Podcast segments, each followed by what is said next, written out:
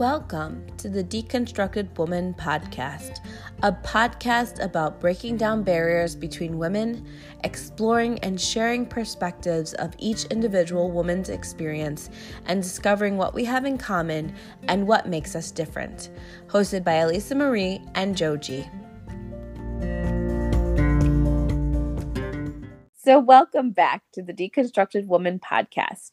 This week, we decided to talk about something that I honestly tried to encompass when raising my children, but I think that it came out a little bit different than I anticipated. And it's about gender neutral parenting.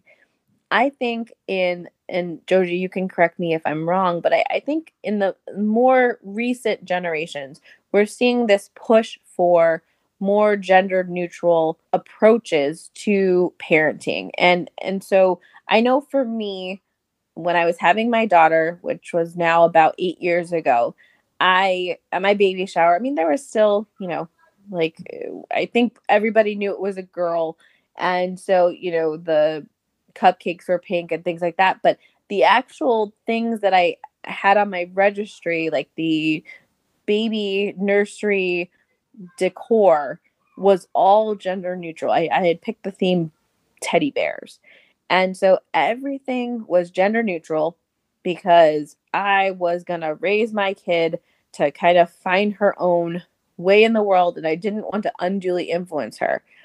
And so that was my plan. And quite frankly, from the day she was born, she was in pink dresses and pink bows. And I can't really tell you why that happened, but I can tell you that that was just what occurred. And so as much as I had the forethought of I want her to be gender neutral, she was not. And none of my kids have up until this point been. So I'm curious to hear your thoughts and what your experiences were, and kind of meld that with mine to kind of gender neutral parenting. Sure. I also, my daughter, my one and only is a girl. And so back when I was pregnant, probably in the mid 90s, I think that there was more attention given to the sex of your child and then decorating and everything the way that you felt or you catered to if it was a boy or a girl, more so than in the later, like the subsequent generations. And I agree with you on that. I will, though, say that for my nursery room, I mean, I really love jewel tones. And so the baby room was actually jewel tones, and it really tried to put together something more of our personalities as parents. And so it probably wasn't a traditional baby room. My daughter's father was lifting weights and working out a lot. So the wallpaper in the center of her room was little animals working out. And so that was really to, bring my husband, her father, into the process at that time and get him as excited about being pregnant and make him feel a part of it. But so jewel tones versus like pinks and blues. But at the same time, I have noticed that in the last 10 years, I think families who have, I think we've seen lots of different things. I think there was, a phase where people went the way they didn't want to know the sex of the child. And so there was lots of gender neutral colors and things like that chosen because they wanted to be surprised. Now, I think in the last 5 years, you've got gender reveal parties, which is the opposite of that. And a lot of party planning around the spectacular, revealing of what the gender is and all the activities that go along with that. And so I think we've seen sort of swings back and forth. But I also want to say that what we're talking about is focusing on raising children and exposing them to not one specific or boy behaviors or girl behaviors and keeping that very rigid. I think that as I've been talking to some of my friends about this topic, I think there's some confusion about gender fluidity, and that's not what we're talking about. I just want to be clear about that. What we're talking about is gender neutral parenting and allowing our children to lead us in what they're interested in, what they like to do, and us following their lead. Do you agree with that definition or the distinction I'm making, Lisa? Yeah, absolutely. Because I think that, I think that it is two separate concepts. But I think that there is maybe some some motivation behind some parents to want to say, I'm not going to dress my kids in pink or blues because I want them to have gender fluidity. But I agree that's not necessarily what we're discussing today. What we're talking about is, like you said, just kind of giving them, I think that it's really maybe a pushback on the societal concepts of girls play with dolls and boys play with trucks. And that concept that I think has kind of been, I don't know if I would say pushed away, but it's been kind of rejected in some ways from some individuals. Some parents have said, I don't want my son to play with dolls, or I don't want my daughter to play with trucks. And so then kind of flipping that script and saying, no, my kid can play with whatever they want. And I think that, I have just more recently had friends who, the husbands were very offended if the little boy picked up a baby doll. And it's like, well, that's okay. Like it's not, there's no, not that I know of any scientific negative consequence for that. But I think that it feeds into those stereotypical roles of how we raise children and what, if a little boy plays with a doll, is he then going to, I think we could probably see how that's going to go, the fear that he's going to turn out a certain way. And I think that that's where some parents are saying,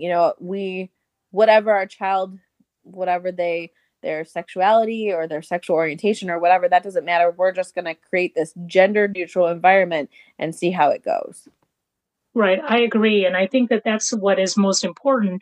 I think part of my influence early on with my daughter was that I wanted her to know that she was going to have all the same opportunities that if I had had a son would have had. So, I'm not going to limit her dreaming big or thinking about, if she wanted to be an engineer, or if she wanted to be in construction, or if she wanted to be an architect. All of that was great. And in my mind, that ties into something we've talked about before, which is STEM careers for girls. And really raising my daughter during that time where it was like, yes, girls should be exposed to all the same things. Let's not limit the messages we give our children because they are a boy or because they are a girl. And I have to say, I think that boys have it harder in this conversation because, there's a lot of literature that says that, boys at a certain age do play or are attracted to, doll-like figures and things like that. But I do know that, there are fathers that get, somewhat upset if they see kids, their sons playing too much with a doll or whatever too much is. I'm not really sure.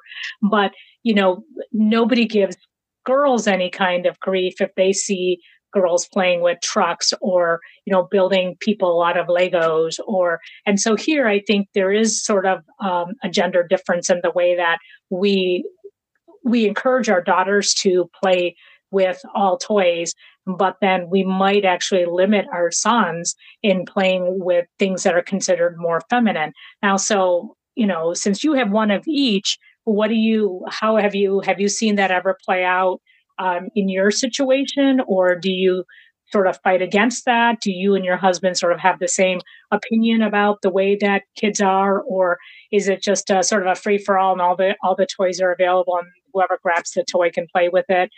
What happens? How do things go down at your house?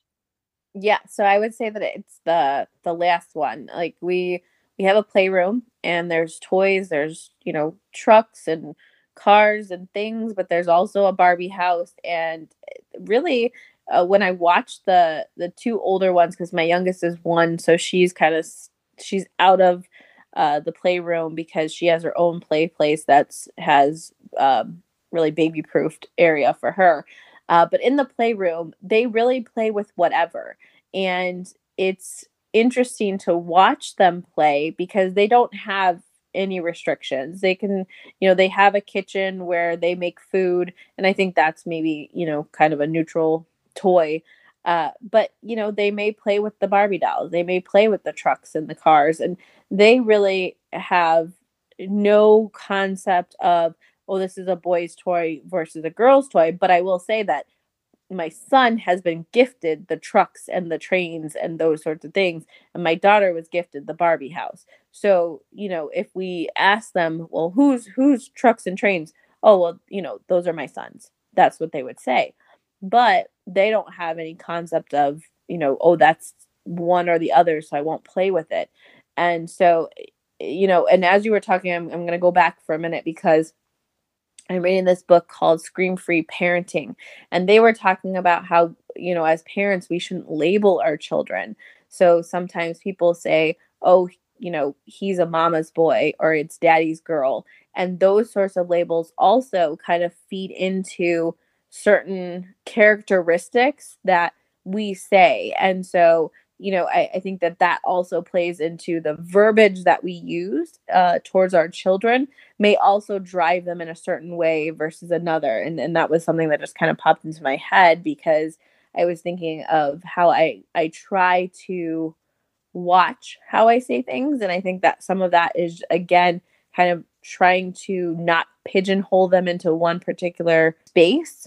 But at the same time, it cracks me up when, you know, I don't dress my two older kids. They dress themselves and they will come down and my daughter will be in like a pink shirt and pink pants. And my son will come down in a blue shirt and blue jeans.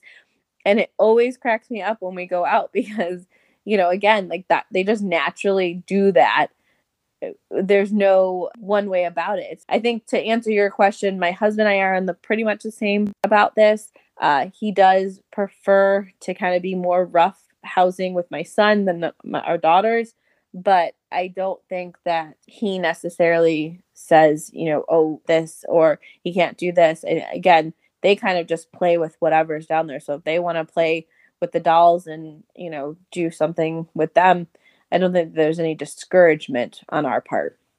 Yeah, I think that having, you know, if you're lucky enough to have one of each and then you have toys, you sort of have the toys that cover the gamut of boy and girl, then I think they do have a lot of ability to self-select what they want to play with. And I think in that situation, I think it's harder for a parent to be like, no, you can't play with that. That's your brother's toy. I don't foresee that happening a whole lot. But I do think that if you have, you know, two girls or two boys, then you're going to have how much, if you have two boys, how many, say, more popularly associated with girls are going to show up in that household, unless parents are gifting them and that parent is willing to receive those toys and bring them into their house. I don't think that would be naturally occur because your friends, the grandparents, they're going to buy sort of what is gender specific, not gender neutral. And so I think that as parents, we're constantly sort of fighting the rest of the world to keep our children's environment broad and not narrow, because I think society will do that for them anyway. And we have to really let them know that, no, there's this full expression of, you know, what you want to play with, and don't decide, you know, at 4 what you're going to play with for the rest of your life, right? Like, be open and try out different things. And I think that's a good metaphor for development and growth. You know, I mean, everybody has to try on something for fit and see how it is. And you keep what works for you and you let go of things that don't work for you. And I think that's a good, you know, habit to develop when you're parenting your kids, because you really want it to be their choice, and let them realize as a matter of, you know, what they like and dislike and eliminate and keep. And I mean, it's, to me, I guess we're talking, you know, I'm going from a small specific topic to sort of a broader parenting style, but I think that works. I mean, I think that's really important, and we have to fight the urge to fall into different. I never would have connected what you said about like a mama's boy and how does that tie into this topic? Because now that you said it, I'm like, yeah, of course, you know, it's a self-fulfilling prophecy, right? You put that on your child is going to live up to that somehow or other, or you're going to perceive them doing it.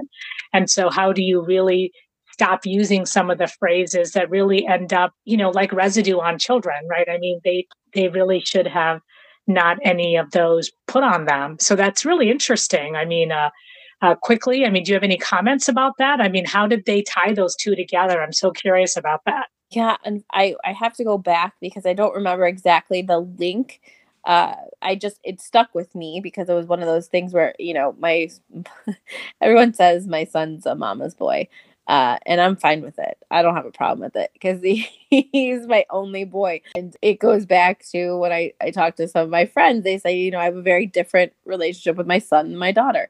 And again, I don't know if that is, you know, biological or something like that. It just seems that I have a different relationship with him than my daughters in a lot of ways. Although I have different relationships with each of them individually because they have their own personalities and I do different things with them.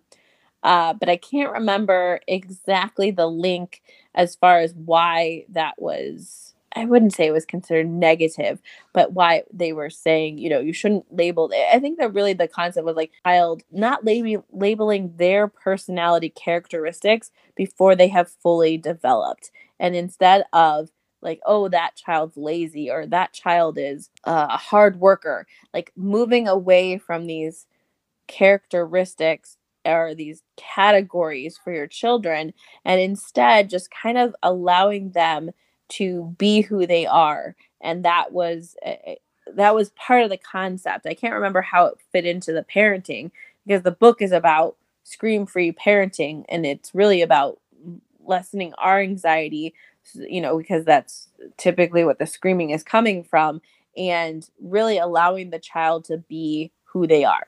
And well, I mean, the one thing that resonates with me, sorry to have cut you off there, is really the idea of judgment. Like when I hear a kid is lazy or this, it's a judgment. And I think that when you start judging your child's behavior, then that child, you know, that becomes their identity in some way. And that's where I think it becomes a self-fulfilling prophecy. Whereas I think the hardest thing as a parent to do is not to read into anything, right? And to just be able to, you know, almost be matter of fact, like describe the behavior and not the child.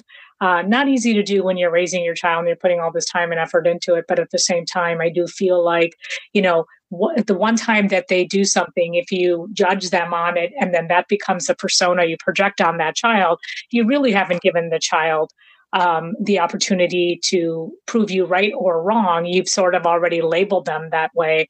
And so I can definitely see why they would do that. And as a parent, if that behavior that you've labeled them creates anxiety for you, then that is going to be a trigger point for you as a parent. And none of us are perfect, and we always make, you know, we can fall into those behaviors, but I think it's a good cautionary tale to stay away from that. And to almost as a parent, record the behaviors of your child and not read into that too much, because I can guarantee you next week, next month, next year, they will not be the same. Yeah, that's exactly what it was. Thank you. You made the link because I was like, yeah, we're going somewhere with this and I'm not sure exactly where we're going. But yeah, that was exactly what they were talking about. And especially if you label a child as you know, they're lazy, for instance. And so you say like, my kid's lazy, they never do anything, you know, then your frustration with them is the result of that judgment. And then that can feed into how you interact with them. So I think that it kind of all comes full circle, because again, there's a lot of, I don't think it's just generationally that people are trying to quote unquote create gender neutral children. I think that we're trying to create an environment that maybe doesn't have judgment. And I think that that's a good way of categorizing it. And it's something that, again, I don't know that anybody does it that I can say definitively, but I do try to encourage, because we were talking about STEM, like, you know, science experiments for both children, and really, you know, let's talk about math, and just like creating a fostering environment of opening up doors so that they don't, kind of what you were saying with your daughter, like, so they don't feel like they're pigeonholed into avenue because I'm a boy or a girl. It's just, there's opportunities out there and I have to take them. Well, I will tell you that if we end this conversation and the conclusion is that gender neutral parenting leads to judgment free parenting, I'm all about it. That's fantastic, because I think ultimately that is such a benefit for us as parents and the children that we raise, because children that are raised that way are really allowed to blossom into whatever they want, and they become the best expression of themselves. So I love the way that we're ending this conversation, Elisa. I feel like, wow, that is like, check all the boxes. That's wonderful. I'm glad. I don't know if we intended to get there, but the conversation naturally drew us that way. And I feel really good about the way that ended, that we're ending on a high note. Well, and I think that, we probably curious to hear from our listeners, but I wonder how many parents out there are like, yeah, that's what I was trying to do, but I didn't call it gender neutral. I just tried to be a maybe judgment free or just a good parent in general. But I think that it's interesting that, again, generationally, we were both kind of aiming for the same thing. I'm still raising mine, so there's still time will tell how they, end up maybe 10, 15 years from now. But, both of us were really just encouraging them to be themselves. And I think that that's something that probably didn't happen in just like the last 10, 15, 20 years. That's probably something that parents have been trying to strive for. But maybe, society didn't allow for that in the past. Or maybe, we had just, you don't do that. You don't give, a boy a doll or whatever it was that, was the mentality before. And now there's some easement on that as we really have, evolved, hopefully, as a species. So I think that that's, it's interesting to see that that's what we're all trying in some ways to aim for. And I think that it, again, time will tell what that looks like for generations to come. But I think that I'm going to start calling myself a judgment-free parent. So that's where we're going to end that. Absolutely. Another great episode of The Deconstructed Woman, and looking at another topic that's very close to both of our hearts. Just want to remind our listeners that we'd love to hear from you. And we've heard some great comments, and we take all the feedback you give us and try to become better. And we do take it to heart. Please drop us a note at thedeconstructedwoman@gmail.com. And we'd love to hear from you. And please tune in next time for another episode with Elisa Marie and Joji. Until next time, we'll sign off for now. Goodbye.